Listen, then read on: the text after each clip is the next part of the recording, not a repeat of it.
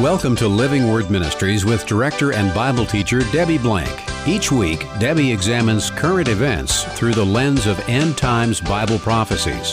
Please visit our website for information and past programs at livingwordministry.org. Now let's open our Bibles to focus on truths from God's Word with Debbie Blank. This weekend, we're celebrating Memorial Day weekend. Now, we see it as the unofficial start of the summer season. But the real purpose of Memorial Weekend is to remember the sacrifices of the men and women who gave that ultimate sacrifice of their lives in service to our country. It is those people who have kept us safe and free from oppression. We remember them through lots of different activities, such as parades and speeches and flowers in their graves. But as we remember them, it's also important to remember the one who gave the most important sacrifice for us, once for all, the just for the unjust, in order that he might bring us to God.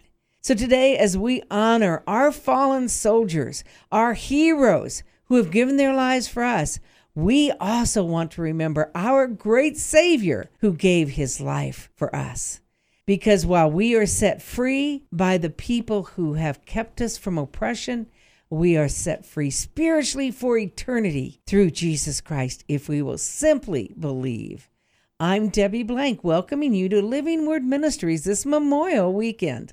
And I'm Jackie Sailors. On Memorial Day, our family has a tradition, a kind of a routine, you might even call it a ritual, where we all get together and we meet for breakfast, and then we caravan from one cemetery to the next where each of our family members are buried. There we share memories and we honor our loved ones. And when we do that, we also pause to honor the legacy that they left us and the faith in Jesus that they passed on to us. It's really actually a wonderful bonding time with uh, all the extended family members that we don't always get to see. And from the little kids on up, we always look forward to it. Now, see, you've extended Memorial Day a little bit, and that's what we've done in our culture. We have extended it to honor our fallen heroes, but also our fallen family members, our people who have passed away before us. I do love the way that you do it, where you not only honor them, but you honor their legacy, their Christ centered legacy in your life. And what a blessing that is. So we've done with Memorial Day, just like we've done with many of our traditions in life. We've secularized them a little bit. We've kind of moved to Veterans Day as a time to celebrate all of our military and our veterans, but we also kind of celebrate them on Memorial Weekend also, as well we should. We should be celebrating our veterans all the time. I love the way whenever I get on an airplane and there's a active service person, the pilot will oftentimes mention them by name and thank them and the people in the cabin will clap for them. What a great way to show gratitude for them and all they give because their lives could be given for you and I at any time. Even those who come back safe and sound struggle with post traumatic stress disorder and issues like that. So we need to be grateful for every one of them, as well as our police and our firemen because they keep us safe also. So we've kind of added a lot to Memorial Weekend and to Veterans Day as it comes up.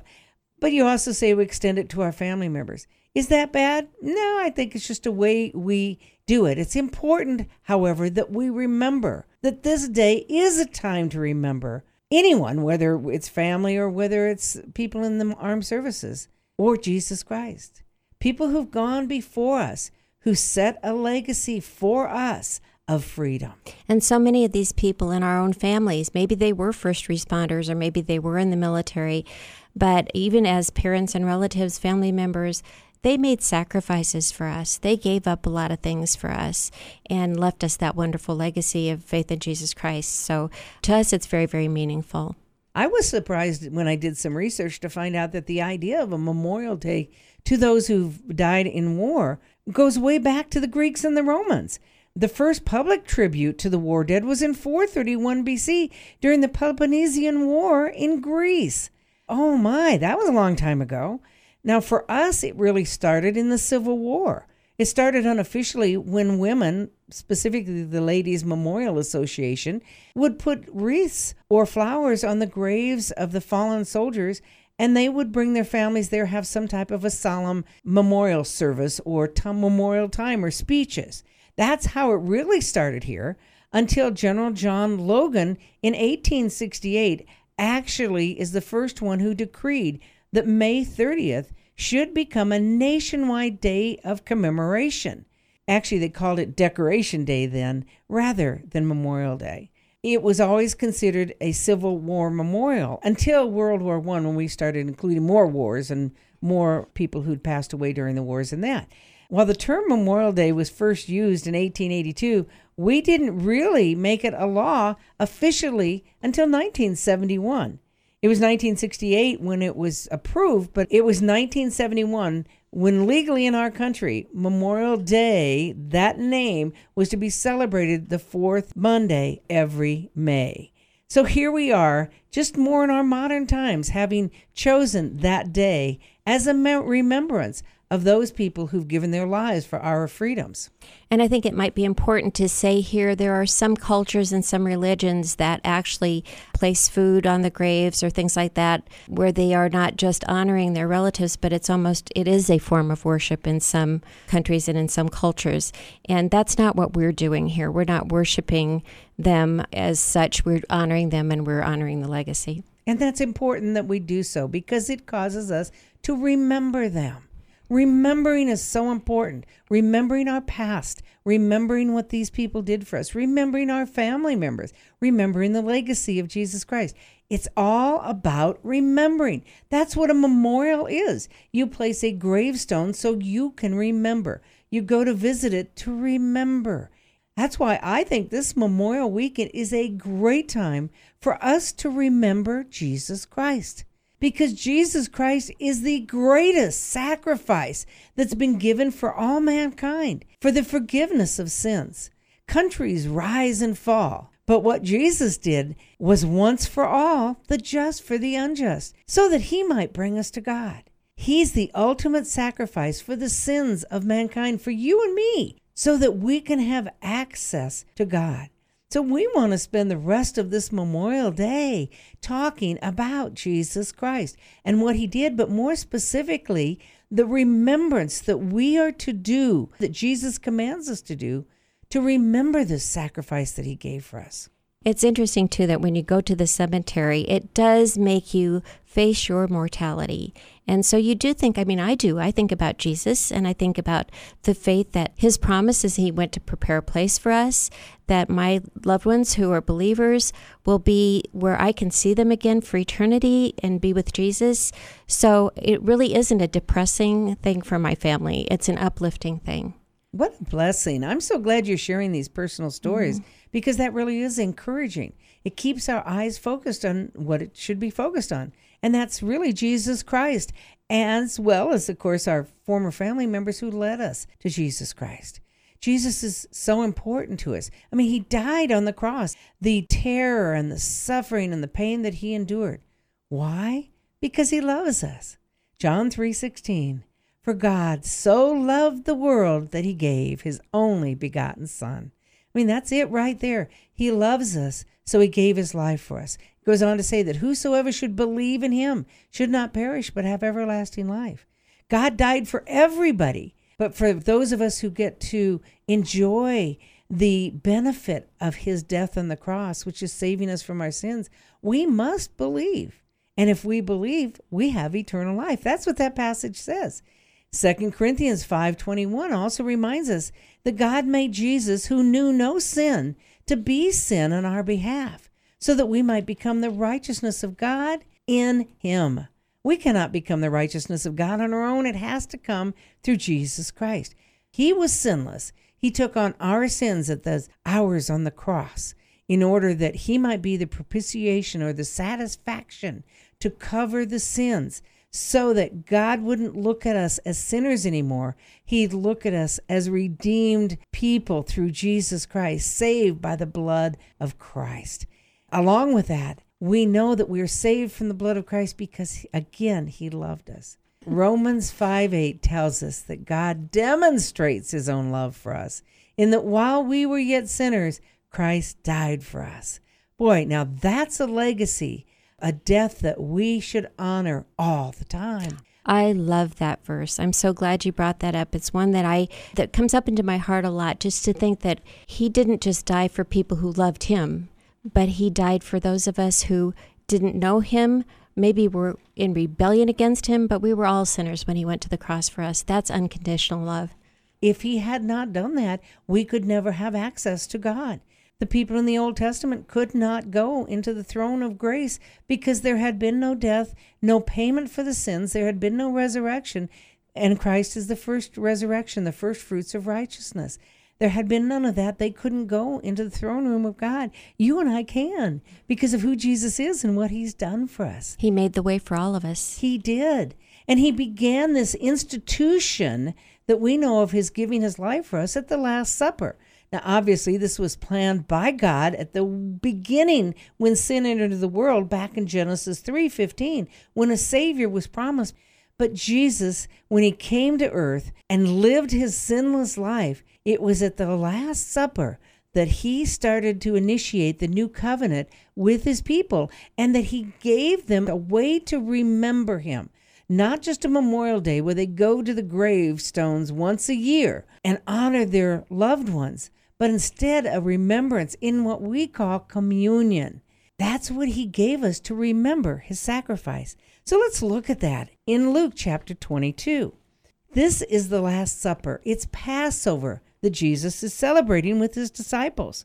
He says in verse 14, When the hour had come, he reclined at table and his apostles with him. And he said to them, I have earnestly desired to eat this Passover with you before I suffer. For I say to you, I shall never eat again of it until it is fulfilled in the kingdom of God. And when he had taken a cup and given thanks, he said, Take this and share it among yourselves. For I say to you, I will not drink of the fruit of the vine from now on until the kingdom of God comes. Well, this is very important to understand what Jesus is doing when he takes this cup. When he does, he's enjoying the Passover dinner with his apostles.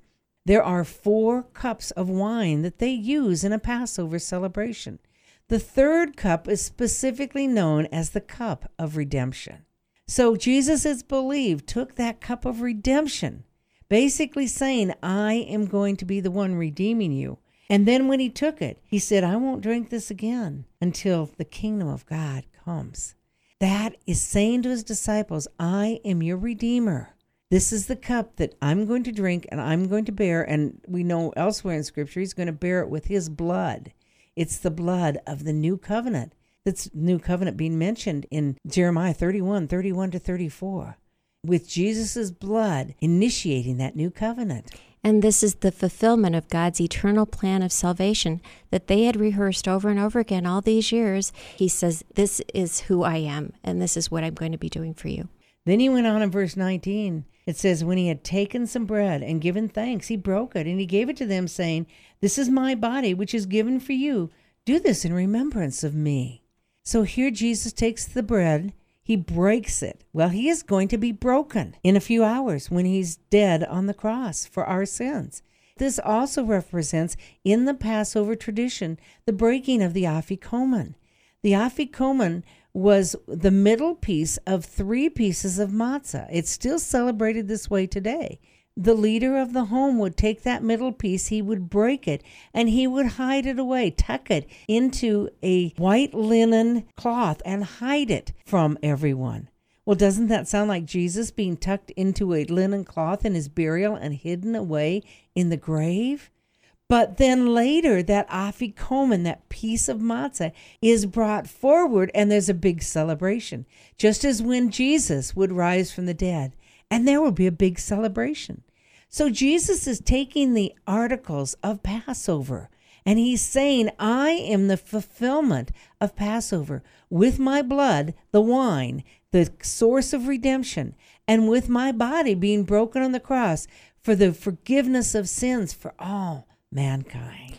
This is set up so beautifully that it's all about Jesus. It always has been from God's eternal plan. He's just revealing that to them now.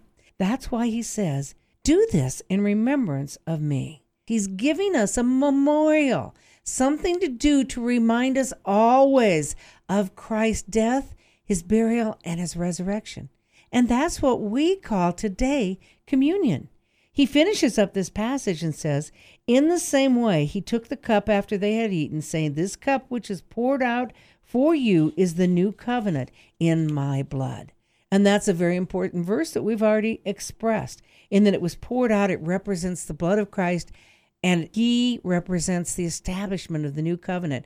When the Spirit of God will indwell mankind and not just be written on their hearts, according to Jeremiah 31. So when Jesus says, Do this remembrance of me, he's setting up the institution of communion. The institution of communion isn't going to save us. It's just designed to remind us of who Jesus Christ is and what he did for us, because that is the gospel message. That is the truth by which we are to live. So communion reminds us of this truth.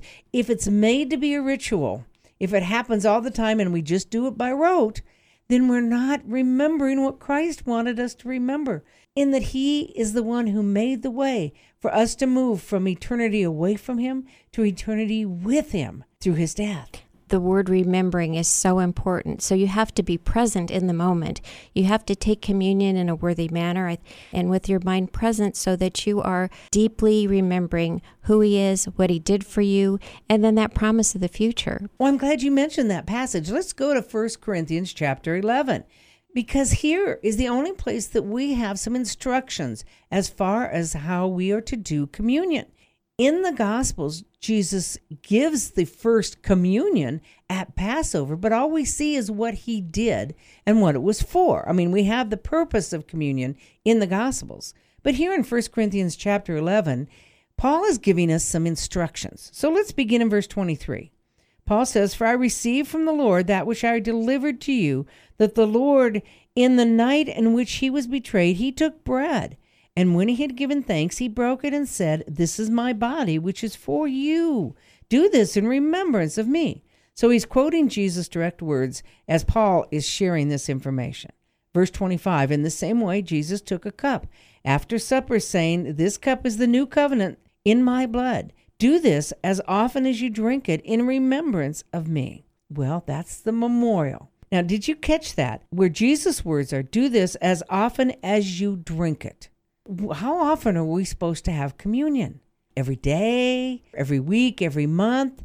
You know, the Bible never tells us. It really depends on the traditions that you're used to.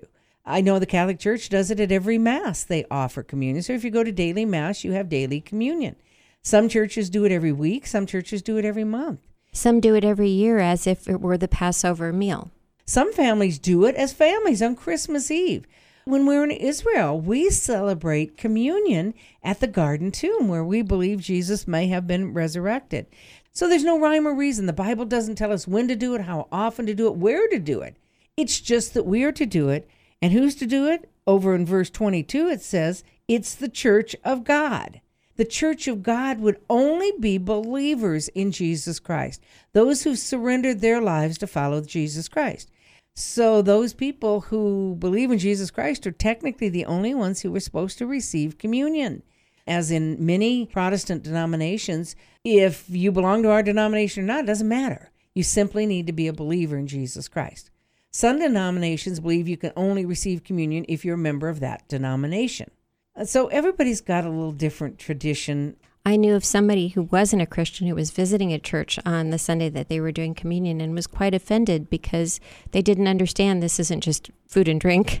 This isn't just something we're doing and we're leaving you out. But it's very, very important to be a believer because that would be taking it unworthily if you weren't. I have a friend who takes communion at the Catholic Church. He's a former Catholic, but he goes to a Protestant church now. So I asked him about that because the Catholics believe differently than the Protestants believe. They believe that the communion service is the transubstantiation. And just so that I quote it properly, I want to read to you from the Catholic Catechism, section 1376. They believe by the consecration of the bread and wine, there takes place a change of the whole substance of the bread into the substance of the body of Christ our Lord, and of the whole substance of the wine into the substance of his blood. So they believe when they're taking it, it's not a remembrance simply, it actually becomes the blood of Jesus Christ, the body of Jesus Christ. So they are taking the body and blood of Jesus Christ internally. That's a different belief than the Protestants. So when I go to a Catholic church, I don't take communion because I don't believe that. But I have a friend who takes communion there, and what he says is, I'm taking communion the way I understand the biblical mandate of communion is. They can believe whatever they want, but that's what I'm doing. So uh, I'm just telling you how different people do different things. So let's go back now, with that said, to verse 26 of 1 Corinthians 11 to understand more about communion. It says here, For as often as you eat this bread and drink the cup, you proclaim the Lord's death until he comes. As often as you do this, that means we are to do it often, but not to the point that it becomes rote or automatic and we lose what God's plans are for it. And that is that we proclaim the death of Jesus Christ. And how long are we supposed to do that? Until he comes. When he comes, we don't need to do it anymore because he's going to be there. We well, he'll be having it with us. Didn't Amen. Say, yeah. but we are to do it until he comes because we are to constantly remember what he did for us. Let's turn to verse 27. Therefore, whoever eats the bread or drinks the cup of the Lord in an unworthy manner shall be guilty of the body and blood of the Lord. Okay, what does it mean to take communion in an unworthy manner? He doesn't tell us that. So we have to use a little conjecture. Certainly, an unworthy manner would be sin. If we are in sin, we should not be taking this holy remembrance of Christ's death for our sins. So that makes perfect sense to me, even though the context doesn't say it. But is it relegated to sin only? Maybe it could be taken in an unworthy manner, which is just our hearts aren't right. Maybe we don't have sin, but we're struggling with an attitude issue, or we're not sure who Jesus is. We haven't surrendered our life to him. It could be that, or maybe we're just taking it because it's a ritual and we're going up to church to do it. That would be an unworthy manner. I'm sure there's a lot of reasons it could be unworthy. I just wanted to run that past you again when I said somebody who was in the church and was offended because they weren't supposed to go up and take communion. Would that be an unworthy manner if an unbeliever goes up and takes communion? It could be considered by some as such. Mm-hmm. So uh, that's something that we need to do before God and say, God, where are we? Because the next verse tells us we need to do that very thing. But let a man examine himself, and so let him eat of the bread and drink of the cup. He who eats and drinks, eats and drinks judgment to himself if he does not judge the body rightly. So we're to examine ourselves. We're to judge ourselves before we go to communion. And I believe that's to determine where our heart is. Where our heart is with Jesus Christ, where our heart is regarding sin, and therefore where our heart is with mankind, so that our hearts are pure. Just think about it. We are to have this memorial where we remember Christ's death, we remember the gospel message, we remember what he did for us, we remember that he's Lord of our lives. But it also causes us to do a self evaluation, to confess our sins before God before we do this, so that we can be in a right relationship with God. So, we talked about how it's very important to not take communion in an unworthy manner. Are there consequences to that? There's consequences to everything that we do wrong because God is a just God, a righteous God. He lays out things in order and we must follow them in order. If we don't, there are consequences. Salvation is certainly an example of that. God lays out the salvation through Jesus Christ. He is our Redeemer. He paid the price for the penalty of our sins. We are to believe in Him and surrender to Him by faith in Jesus Christ. And the consequence, if we don't, is we will spend eternity away from Him. That's the most severe consequence we can ever experience. But we know consequences in the Bible. When people turned away from God, like Ananias and Sapphira in the book of Acts, they were killed because they disobeyed God and they lied to the Holy Spirit. Here, if we take communion in an unworthy manner, we have a similar consequence. In verse 30, we're told, for this reason, and the reason is that we don't judge the body rightly. We don't examine ourselves properly, and then we take communion. We profess the body and blood of Jesus Christ when in fact we're walking in sin or we haven't believed it at all. It says, For this reason, many among you are weak and sick, and a number sleep. That means a number die. So people are weak and sick, and they die because they are not taking communion in a worthy manner. How many times do we go to communion and we just do it? Our pastor can say a wonderful thing, but we go, oh, I know that. I've heard that a million times. And yeah, okay. And we're thinking of our grocery list or something else. And we take communion in an unworthy manner. We don't think about the purpose of communion, which is a reminder of who Christ is and what he's done for us. Proclaiming the Lord's death, that's pretty solemn. If we don't take communion that way, that's dishonoring God. That's saying God's not important. What he's done for us isn't important. There's consequences to something like that. It's pretty sobering to think about that. I think that in modern day times, we don't really consider that verse and the consequences in that verse. No, we don't. And then we're promised in the next verse if we judged ourselves rightly, we should not be judged. God's not going to hold us accountable for a wrongdoing if we haven't committed a wrongdoing. It's only for those people who don't accept communion in the right way. Communion is a ritual, but it's one that has purpose and that has meaning. It's just like Jesus Christ. The name of Jesus Christ isn't a cuss word. It's not a word to be used lightly. It's not a name to be taken in vain. His name is the name above all names. And at his name, every knee will bow and every tongue will confess that Jesus Christ is Lord. He is the King of kings and the Lord of lords. His name is powerful. And we are not to take that lightly, but we do. We're not to take the word of God lightly, but we do. We take it for granted.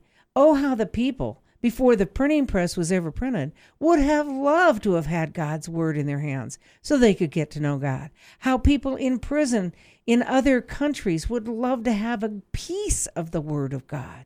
And we've got more Bibles published than any other book in the whole world ever, and we don't read it. Or if we do read it, we just kind of read it according to the way that we want to read it instead of the truth of God and the memory of Jesus Christ. This book, from beginning to end, is all about Jesus Christ.